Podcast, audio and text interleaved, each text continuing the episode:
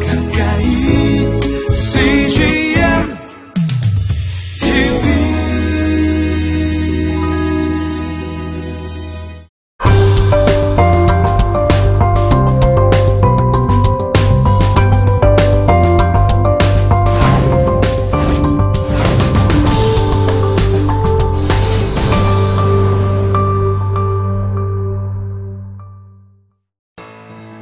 요한복음 18장 19장에 있는 어, 순환사화를 좀 공부하는데 어, 이 순환사화에서 예수는 신적 메시아 혹은 왕적 메시아로 제시되어 있다고 거예요. 아, 요한복음에서의 예수님은 우리가 그동안 쭉 공부했던 신적 메시아잖아요. 그래서 순환을 당한다기보다는 순환의 길을 하나님이 예비하신 길을 수행해서 나간다는 그런 개념입니다.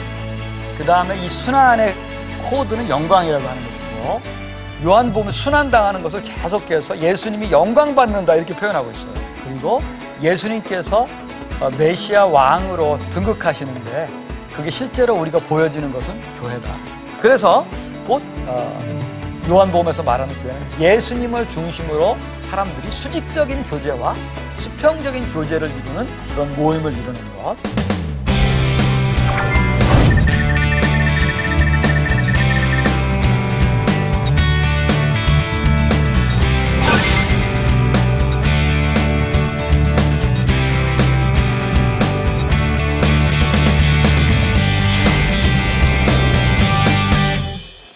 안녕하세요. 평택대학교 신학과의 김동수 교수입니다.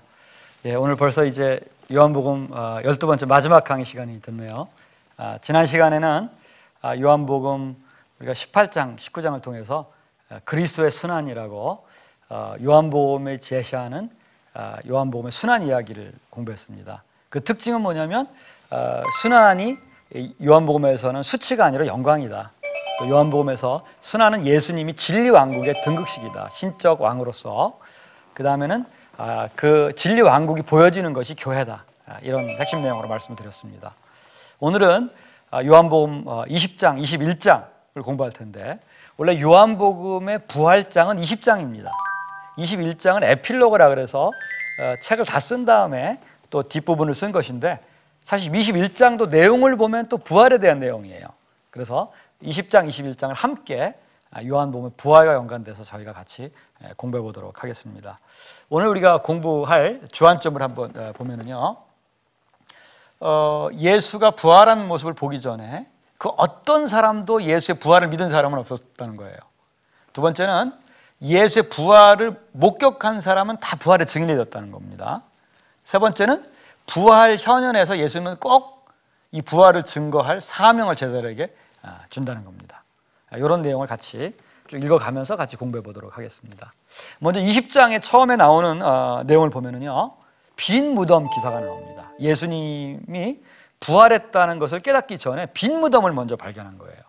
그 빈 무덤을 발견한 것은 사복음서에 다 나오는데 요한복음에서는 그 사람을 막달라 마리아라고 묘사하고 있습니다.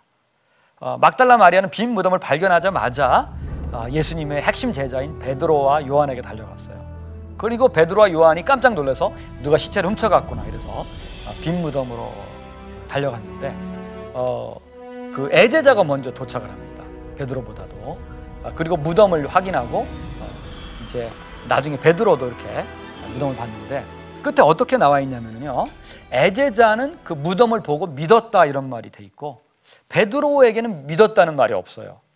그래서 우리가 이런 생각을 하는 사람들이 있습니다. 아, 요한복음에서는 베드로는 좀 불신앙적인 사람이었고 바로 애제자야말로 참 믿음의 사람이었다. 이렇게 생각할 수가 있었습니다. 근데 그 믿음의 내용이 뭐냐는 거예요. 믿음의 내용이 부활이라고 한다면 어, 예수님의 애제자는 처음으로 부활을 믿은 사람이 되고요. 베드로는 안 믿은 사람이 됩니다. 그러나 그 20장 10절에 보면은 두 사람들이 보면 9절부터 보면 그들은 성경에 그가 죽은 자 가운데서 다시 살아나야 하리라 하신 말씀을 아직 알지 못하더라. 곧 애제자도 예수의 부활을 몰랐다는 거예요. 그리고 그렇기 때문에 이에 두 제자가 자기들의 집으로 돌아가니라. 다시 말하자면 아, 베드로도 애제자도 예수님의 부활을 예수님의 빈 무덤을 통해서 깨닫지 못했다는 거예요. 빈 무덤을 보고 누가 시체 훔쳐갔구나 이렇게 생각했지 아, 예수님 부활했구나 이런 생각을 예, 못했다는 것입니다. 예수님을 극진히 사랑했던 마리아조차도 막달라 마리아조차도 사실은 예수님의 부활을 믿지 못했습니다. 어, 그래서 대조적으로 되어 있는 게 뭐냐면요. 어, 베드로하고 에제자는 그냥 집으로 돌아가서 빈 무덤을 보고 그런데 막달라 마리아는 무덤 밖에서 어, 슬피 울고 있었습니다. 어, 예수님을 사랑하는 그런 마음에서 오히려 무덤을 지키고 있는 건 아, 여인이었습니다. 그러면서 어, 거기에 이제 천사가 그렇게 나타나서 묻습니다. 여자여 어찌하여 우느냐? 그러니까 사람들이 주님을 어, 옮겨다가 어디에 두었는지 내가 알지 못함이다. 여기에 보세요. 여기 사람들이 특정되지 않았는데 빈 무덤을 보고 어, 막달라 마리아도 예수님을 사랑했던 막달라 마리아였지만 누가 다른데 시체 훔쳐갔는 줄 알았어요. 그 당시에 이런 시체 훔쳐가는 일들이 어, 흔히 있었다고 합니다. 그래서 시체를 찾으려고 슬피 울며 있었던 거예요. 그리고 뒤로 이렇게 돌아섰는데 누군가를 봤는데 어, 예수님이었는데 예수님인 줄 알아보지 못했습니다. 왜요? 여러분 예수님이 죽었던 분인데 살아날 것이라고는 꿈에도 생각하지 못했기 때문에 얼굴로 예수님을 봤는데도 못 알아본 거예요. 근데 어, 예수님이 막달라 말에게 말합니다. 아, 여자여 어찌하여 울며 누구를 찾느냐 이렇게 음성을 들려줘요. 그랬더니 마리아라고 부르자마자 어, 이 막달라 마리아는 예수님을 알아봤습니다. 음성을 듣고 알아봤어요. 눈으로 보지는 보고는 알아보지 못했는데 요한복음 10장에 보면은요 목자와 양의 특징이 있는데 아, 목자는 양의 이름을 알고 부르고요 양은 그 음성을 듣고 목자를 따라간다는 말이 있어요. 여기에 예수님은 목자이고 막달라 마리아는 양처럼 행동합니다. 그래서 어, 예수님이 목자인 예수님께서 양을 부르자 아, 바로 예수님 그 곧바로 알아봤습니다. 선생님 하고 어, 이렇게 이제 선생님을 아주 너무 기뻐가지고 선생님을 안으려고 이렇게 딱 하자 예수님이 아, 아직 아, 내가 하나님께로 승천하지 못했다. 아직 나를 만지지 마라. 아, 이렇게 말씀을 하시고 이 소식을 내가 전해야 된다. 그래서 내 형제들에게 아까 말씀을 우리가 어, 공부한 것처럼 내 형제들에게는 바로 뭐냐면요 예수님의 어, 제자들에게 제자들이 바로 하나님의 아들들이기 때문에 어, 이런 형제들이라고 얘기한 겁니다. 곧 내 아버지 어, 너희 아버지 내 하나님 곧 너희 하나님 어, 이런 에, 분이라고 말씀하시면서 어, 제자들에게 이걸 전하라고 그렇게 얘기를 합니다. 그때 이제 막달라 마리아가 제자들에게 달려가서 이렇게 말을 해요. 내가 주를 보았다. 내가 주를 보았다. 이 말이 굉장히 사실은 놀라운 말입니다. 어, 우리가 다른 그 복음서라든지 바울의 서신들을 보면은요, 우리가 주를 보았다 이런 말이 나와요. 우리가 주를 보았다. 이건 사도적인 부활에 대한 증언의 표준 언어입니다. 내가 혹은 우리가 아, 부활하신 주님을 보았다. 근데 요한복음에서는 이 말을 누가 제일 먼저 하냐면 사도들이 하기 전에 막달라 마리아가 해요. 여인이. 그래서 우리가 그 이 막달라 마리아를 마치 사도적인 인물이라고 어, 그렇게 말을 합니다. 부활을 요한복음에 최초로 증언한 표준적인 증언한 여인으로 아, 여기 그려지고 어, 있습니다. 그래서 빈 무덤을 통해서 예수님의 부활을 예상하지 못했지만 예수님이 나타남으로써 부활을 곧바로 어, 믿게 되었고 그리고 곧바로 어, 이거를 증언하게 되었습니다. 아, 그리고 이제 그 다음에 예수님은 제자들에게 아, 나타나십니다. 제자들에게 어, 나타나셔가지고 어, 그런 이스라엘 사람들이 하는 인사대로 평안의 인사를 한 다음에 예, 그리고 제자들에게 어, 평강이 있을지어다 말하신 다음에 어, 그리고 숨을 내쉬면서 성령을 받으라고 하시고 그 다음에는 어, 아버지께서 나를 보내신 것처럼 나도 너희를 보내노라 이런 어, 사명을 주십니다. 어, 지금 어, 막달라 마리아도 예수의 부활을 목격한 다음에 사명을 받았죠. 그리고 이제 예수님의 어, 제자들도 예수님의 부활을 어, 신 몸을 보자마자 받은 게 뭐라고 하냐면 사명입니다. 어, 내가 아버지께로부터 보내심을 받은 것처럼 나도 이제 너희들을 에, 보내노라. 항상 부활의 목격자는 요한복음에서 어, 사명을 받는 에, 그런 특징이 있습니다. 아, 그런데 여기 이제 문제가 뭐였냐면요. 어, 도마가 없었던 거예요. 예수님의 그 제자 중에서 도마가. 그래서 이제 제자들이 가가지고 이제 어, 도마에게 이렇게 말했습니다. 어, 어, 20장 25절에 보면 우리가 주를 보았다. 이게 봐- 보세요. 곧 사도적인 부활에 대한 표준적인 증언입니다. 근데 도마가 아 웃기지 마. 예수님 죽은 걸 내가 다 봤는데 무슨 얘기야? 이렇게 얘기를 했습니다. 그래서 옆구리에 내 손을 넣어보기 전까지는 믿을 수 없어. 그렇게 얘기를 했습니다. 어, 그랬는데 일주일이 지나서 예수님이 똑같이 제자들이 있는 곳에 도마가 있는 곳에 아, 나타났습니다. 그러면서 도마에게 믿지 못하는 자가 되지 말고 믿는 자가 되라 이런 말씀을 하십니다. 그때 아, 도마가 나의 주님 또 나의 하나님 이렇게 고백을 하죠. 주라는 말은요 헬라 말로 이게 어, 큐리오스라는 말입니다. 원래 그냥 이건 주인이라는 뜻인데 유대인들이 어, 하나님의 이름을 부르지 못했어요. 그래서 에, 하나님이라는 이름이 나올 땐 나의 주님이라고 이렇게 에, 히브리 성서에 아도나이라고 불렀어요. 그거를 헬라 말로 번역하면 주님이 되는 겁니다. 그래서 하나님이라는 뜻입니다. 주라는 뜻이 여기서 고백적으로 말할 때는 그리고 하나님이라는 말을 직접 써요. 고백을 어, 여러분 공간보험서에 보면은 어, 베드로가 신앙 고백하는 장면이 나오는데 뭐라 고백합니까? 주는 그리스도시요 메시아시요 살아계신 하나님의 아들이십니다. 이렇게 고백하죠. 하나님의 아들이라고는 고백하지만 하나님이라고 고백하는 건 없어요. 가장 센 고백입니다. 요한복음의 최후에 제일 마지막에 나오는 고백이고요. 최고의 어, 고백입니다. 요한복음 저자가 예수님을 하나님이라고 설명하는 것은 1장 1절과 18절에 나오지만 사람의 입으로 예수님을 하나님이라고 고백하는 것은 여기가 처음이에요. 놀란 고백입니다. 그래서 우리가 이제 도마를 보통 교회에서 의심 많은 도마라 그래가지고 아주 나쁜 사람으로 생각하는 경우가 많아요.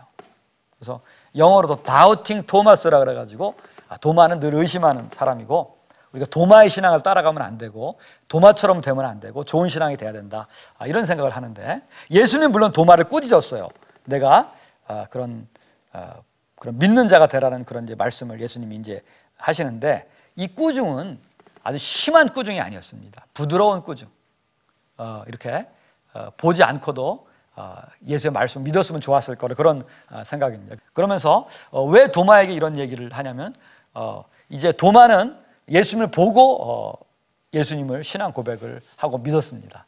그런데 그 이후의 세대들은 이제 예수님의 부활을 볼 수가 없어요. 어떻게 부활을 믿는 거냐면 부활의 증언을 통해서 믿는 것입니다.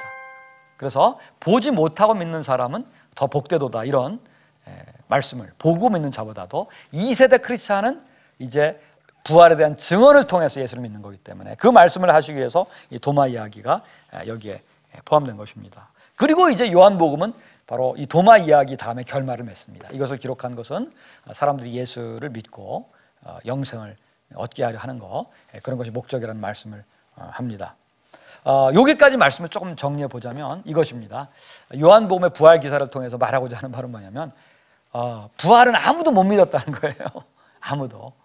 예수님의 수제자인 베드로도 못 믿었고 예수님의 애제자였던 사람도 심지어 못 믿었고 예수님을 가장 사랑했던 사실 막달라 마리아도 못 믿었고 부활은 어떻게 믿었느냐? 부활하신 예수님의 모습을 직접 보고 믿을 수 있었다는 거예요.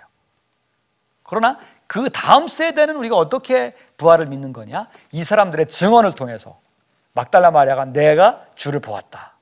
제자들이 우리가 주를 보았다. 이 증언을 통해서 아, 이제 아, 믿을 수 있는 것이라는 것입니다.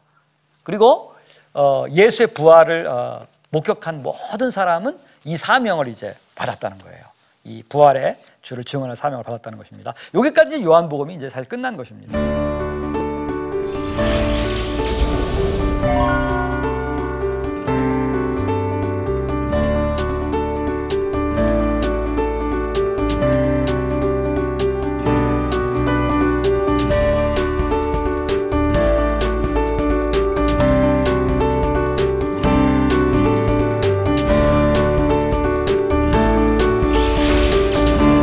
그런데 이 끝난 요한복음에다가 에필로그 일단 어, 그 책을 완성한 다음에 그 덧붙여서 쓴 에필로그가 21장에 나와 있는데 그 에필로그의 처음 장면이 뭐냐면 예수님이 디베리아 호숫가에 나타나는 거예요. 거기에 그리고 어, 그 장면을 보면은요 처음에 자기를 나타내셨으니 21장 1절에 그렇게 돼 있고요. 14장 마지막 부분에도 제자들에게 나타나신 나타나신 것이라 이렇게 돼 있는데 나타나다는 말이 원래 어, 부활 현현을 나타내는 그런 어, 전문 용어입니다. 그래서 이 여기도 예수님의 부활 현현을 아, 나타내는 것입니다. 예수님이 제자들을 처음 만나신 곳이 바로 이 갈릴리 그 호숫가인데 바로 거기에 또 예수님께서 어, 나타나신 것입니다. 어, 예수님의 부활은요 사람들이 잘 알아보지 못해. 요 여기도 예수님이 나타나셨는데 어, 고기를 잡으러 제자들이 갔을 때 알아보지 못했어요. 여기서 하나 우리가 주의를 해야 될 것은 뭐냐면요. 베드로가 이제 제자들을 모아가지고 물고기 잡으러 가자고 합니다. 물고기 잡으러. 어, 그 요한복음 앞에 부활 기사를 본다면 이미 부활을 예수님이 목도했는데 전도하러 가야지. 왜 여기 물고기 잡으러 가느냐. 아, 이렇게 좀 부활을 보고도 어, 이렇게 온전한 신앙이 못 돼가지고 어, 이렇게 좀 어, 제자들의 어, 제자들이 좀 타락했다 이렇게 우리가 흔히 생각할 수가 있어요. 근데 여기 말씀을 쭉 읽다 보면은 이 사람들이 물고기 잡으러 간 게 무슨 특별한 잘못이다 이런 뉘앙스가 없습니다. 이 사람들이 어, 예수님의 부활을 증거해야 되지만 기본적으로는 자기의 어떤 생업 활동을 해야 되잖아요. 그래서 생업의 현장으로 갔는데 거기 예수님이 나타나셨다는 거예요. 거기에. 그래서 이제 에, 거기에 나타나셨는데 처음에는 아무도 못 알아봤어요. 그러다가 아, 예수님의 사랑하는 그 제자, 예수님의 사랑받는 그 제자가 아, 예수님을 알아봅니다. 그리고 예수님과 함께 아침을 같이 먹었는데 거기 물고기를 잡은 물고기를 세봤더니 153마리나 됐더라. 그런 말이 나와요. 그동안에 이제 막 이 기독교 역사상 도대체 이 153이 의미하는 바가 뭐냐 이게 뭐 여러 가지 그동안에 연구를 많이 했는데 예, 그 연구 결과는 대부분 다 그냥 흥미로운 결과일 뿐 요한복음에서 말하고자 하는 바와는 좀 거리가 있다고 봅니다. 이 말은 이런 뜻일 거예요.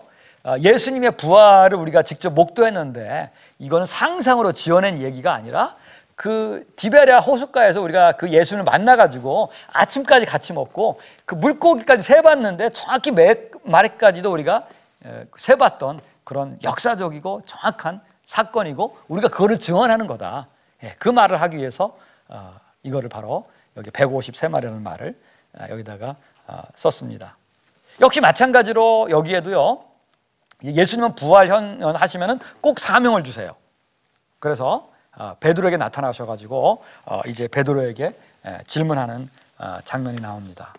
에, 뭐라고 베드로에게 질문하냐면 요한의 아들 시몬아, 내가 이 사람들보다 나를 더 사랑하느냐 이렇게 물어봐요. 이 사람들보다 어, 베드로가 아, 그렇죠. 제가 예수님 얼마나 사랑하시는 줄을 주님께서 아시잖아요. 내 양을 먹이라 이런 말을 합니다.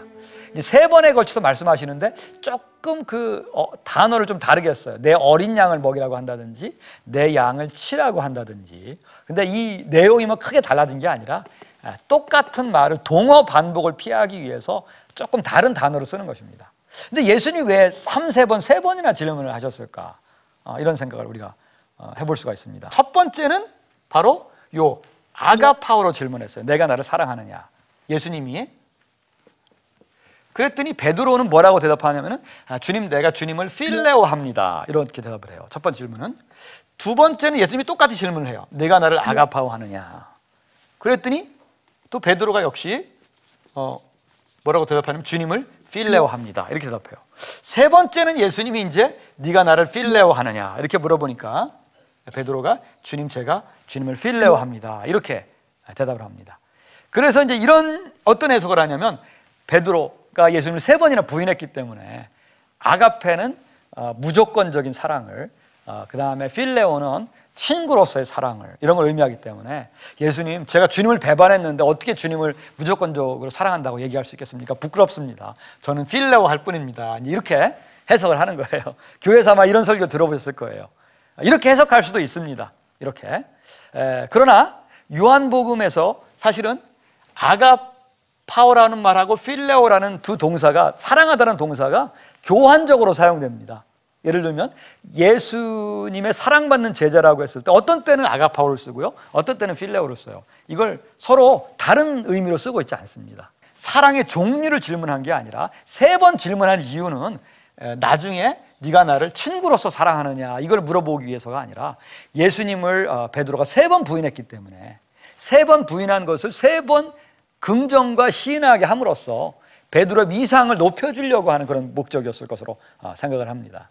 그래서 여기에 어, 어떤 어, 친구로서 사랑은 하지만 베드로가 어떤 절대적인 신적인 사랑을 하지 못한다 이런 어, 의미는 아니, 아니었을 것 같아요. 실제로 어, 여러분들이 전문적인 이런 주석서를 보면은요 어, 한90% 어, 주석가들이 어, 이 사랑의 종류를 물어본 게 아니고 어, 사랑을 하느냐를 세 번 물어본 거다 예, 그렇게 해석하고 있습니다. 어, 예수님은 어, 베드로에게 에, 목양의 사명을 줬습니다. 양을 내 양을 먹이라 내 양을 치라 뭐 이런 내 어린 양을 먹이라 이런 모든 말씀은 한자로 말하면 목양을 하라 이런 뜻이에요. 양을 잘 돌보는 그런 어, 일을 하라. 어, 예수님은 제자들의 목자이셨는데 또 제자들이 어, 또 다른 이제 제 2세대 제자들에게 할 일이 이렇게 양을 치는 것처럼 잘 돌보는 어, 일이라고 그렇게 어, 얘기를 하고 있습니다. 예수님의 모든 제자는 목양의 사명이 있는 것입니다. 예수님 목양은 어떤 사람에게 사명이 있는 거냐면 예수를 먼저 믿은 사람이 늦게 믿은 사람에게 행해야 되는 사명이 있는 거예요. 목양은 어떻게 해야 되느냐? 예수님이 제자들을 선한 목자들로서 돌보시고 자신의 목숨을 주셨듯이 그렇게 다른 사람을 돌보는 일을 하는 거, 예, 그게 예, 목양입니다. 어, 이 베드로에게 이제 목양의 사명을 어, 예수님은 어, 주셨습니다. 근데 그 베드로가 이제 보니까 거기에 요한복음에 보면은 예수님과 늘 어, 라이벌 관계에 조금 있던 그 예수 사랑받는 애제자가 있어요. 베드로가 묻습니다. 저 사람은 어떻게 되는데요? 어, 이렇게 물어봐요. 그랬더니 예수님은 저 사람은 상관 마. 너는 네 사명을 감당하면 돼. 예. 내가 올 때까지 저 사람을 살려둔다고 한들 그게 너에게 무슨 상관이야. 그래서 어, 저 사람 일은 상관하지 말고 네 사명만을 예, 잘 감당해라. 아, 이런 말씀을 베드로에게 어, 주고 있습니다. 오늘 그 이 요한복음 21장에 나오는 그 에필로그의 예, 그 내용을 좀 정리를 해보자면요. 어, 일단 어, 예수의 육체적 부활은 분명히 일어난 일이다. 이걸 보여주려고 한 거예요. 어, 우리가 예수님과 부활한 예수님과 아침밥도 같이 먹었다. 물고기 세봤더니 153마리였다. 예, 그렇게 그 말을 하려고 한 것입니다. 두 번째는 어, 부활한 예수는 제자들에게 목양의 사명을 줍니다. 예수님의 어, 부활을 목격하면은 어, 거기에 반드시 사명이 따르게 돼 있어요. 우리도 그런 것 같습니다. 지금은 우리가 부활한 예수님을 직접 보는 건 아니지만 말씀을 통해서 또 설교 말씀을 통해서 체험을 통해서 예수를 만난 사람은요 반드시 사명감이 생겨요. 무슨 사명감이 생깁니까? 어떤 거든지. 예. 그 다음에 세 번째는 어, 우리가 목양의 사명을 하기 위해서는 뭐 여러 가지가 필요한 게 아닙니다. 베드로에게 질문하는 것은 세 번이나 똑같은 질문이었어요. 내가 나를 사랑하느냐? 내가 나를 사랑하느냐? 내가 나를 사랑하느냐? 우리는 목양에는 여러 기술이 필요할 거라고 생각을 하는데 사실은 가장 중요한 것은 어, 사람을 사랑하는 것입니다. 인간은 영물이기 때문에 상대방이 나를 얼마나 존중하는지, 얼마나 잘 대우하는지 그걸 느끼게 돼 있어요. 그래서 어, 사랑으로 상대방을 대할 때, 예수님을 사랑하는 마음으로 다른 사람을 어, 사랑으로 대할 때 사람들이 그걸 알아보고 어, 그 속에서 예수님의 살아계심을 에, 맛보는 어, 것입니다. 아, 오늘 아, 요한복음 20장에서 21장에 나오는 요한복음의 부활 기사를 봤는데 이거를 다시 한번 적용을 하고 정리를 해보자면요. 예수님의 부활을 목도하기 전까지는 누구도 어, 부활을 믿은 사람 없었다는 거예요. 그리고 어, 두 번째는 예수의 부활을 어, 본 사람은 누구나 다 예수의 부활의 증인이 됐다는 것입니다. 표준적인 부활에 대한 증언을 해야 된다는 거예요. 나는 주를 보았다. 또 우리는 주를 보았다. 이런 증언을 해야 된다는 것입니다. 또 이런 부활한 모든 제자들에게는 예수님이 사명을 주기 때문에 이런 사명을 감당해야 된다는 것입니다. 예, 그동안 우리가 12주 동안 요한복음을 계속 공부했는데요. 아, 이제 마칠 시간이 됐습니다. 아, 요한복음에서 가르쳐 주는 그런 예수님은 어떤 분일까? 우리가 그런 주제를 가지고 공부를 했는데 아, 요한복음이 제시하는 그런 예수님은 완전한 신으로서의 예, 그런 인격체다. 그걸 우리가 공부를 했습니다. 그리고 아, 우리가 이제 신자로서 살아가는 방법은 아, 그분의 제자가 되는 거다. 그리고 예수님 중심으로 어, 우리가 이제 살아가는 거다. 그걸 요한복음을 통해서 우리가 공부할 수가 있었습니다. 모든 생명을 가진 것의 모든 것이 사실 예수님입니다. 예수님과 올바른 관계 속에 있기만 한다면 우리는 올바른 삶의 영역에 들어갔다는 거죠. 그런데 그게 실제로 그렇게 됐는지를 보여지는 것은 그 예수 믿는 사람들끼리의 관계라고 말을 합니다. 요한복음에서는 그걸 서로 사랑이라고 말을 하고요. 그게 보면 교회입니다. 교회. 그래서 사람 간의 관계 평등함으로써 모든 것을 상호적으로 어, 나누는 그런 공동체가 되는 거. 그 요한복음이 제시하는 교회에 대한 비전이고 또 우리가 예수님에 대한 비전이라고 어, 생각합니다. 아, 이런 특징 있는 요한복음 여러분 잘 어, 공부하셨으리라고 믿고요. 그러면 그동안에 감사했습니다.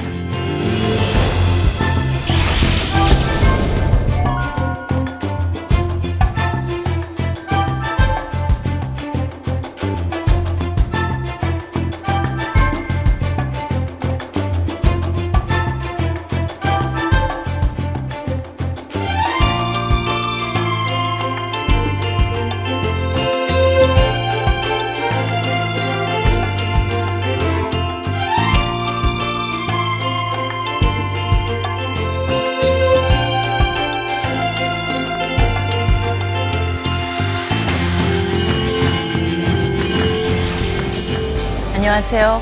저는 삐아의 아, 대표 김윤희입니다. 일하시기 힘드시죠? 취직하기도 힘드시고요.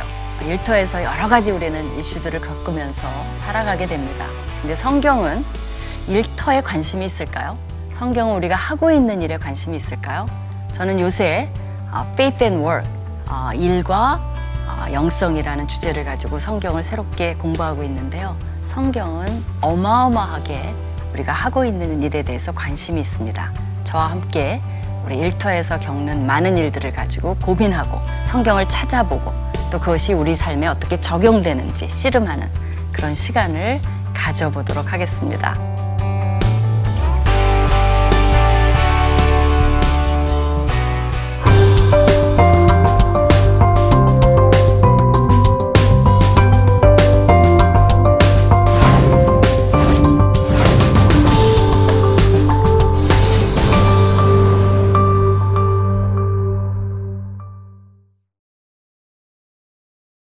저희 집사람한테는 CGN TV가 그 하나님 나라 그 가기 예, 바로 직전까지 친구였어요.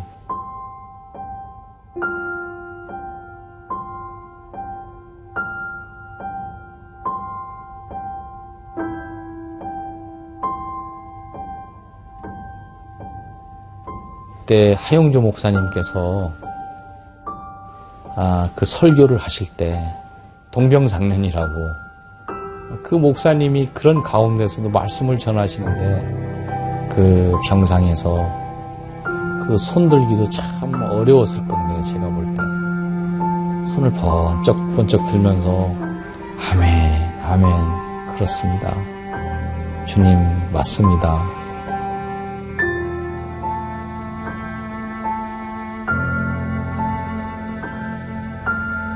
그게 이제 다른 돈이 아니라 암 투병하면서 그 암 진단이 되면은 그 보험에서 나오는 거였어요. 그 품정리하면서 통장을 딱 찍었는데 보니까 거기에 뭐 아프리카 뭐, 뭐 터키에 있는 동기선 교사님 이런 분들한테 그 CGN TV를 선물을 하면서 그 정리가 됐더라고요. 지금도 보면은 그 애틋함이 있어요. 아, 아내와의 애틋함. 지금도 CGN을 뭐 틈만 있으면 보죠. 네, 참 많이 은혜가 되죠. 지금 역시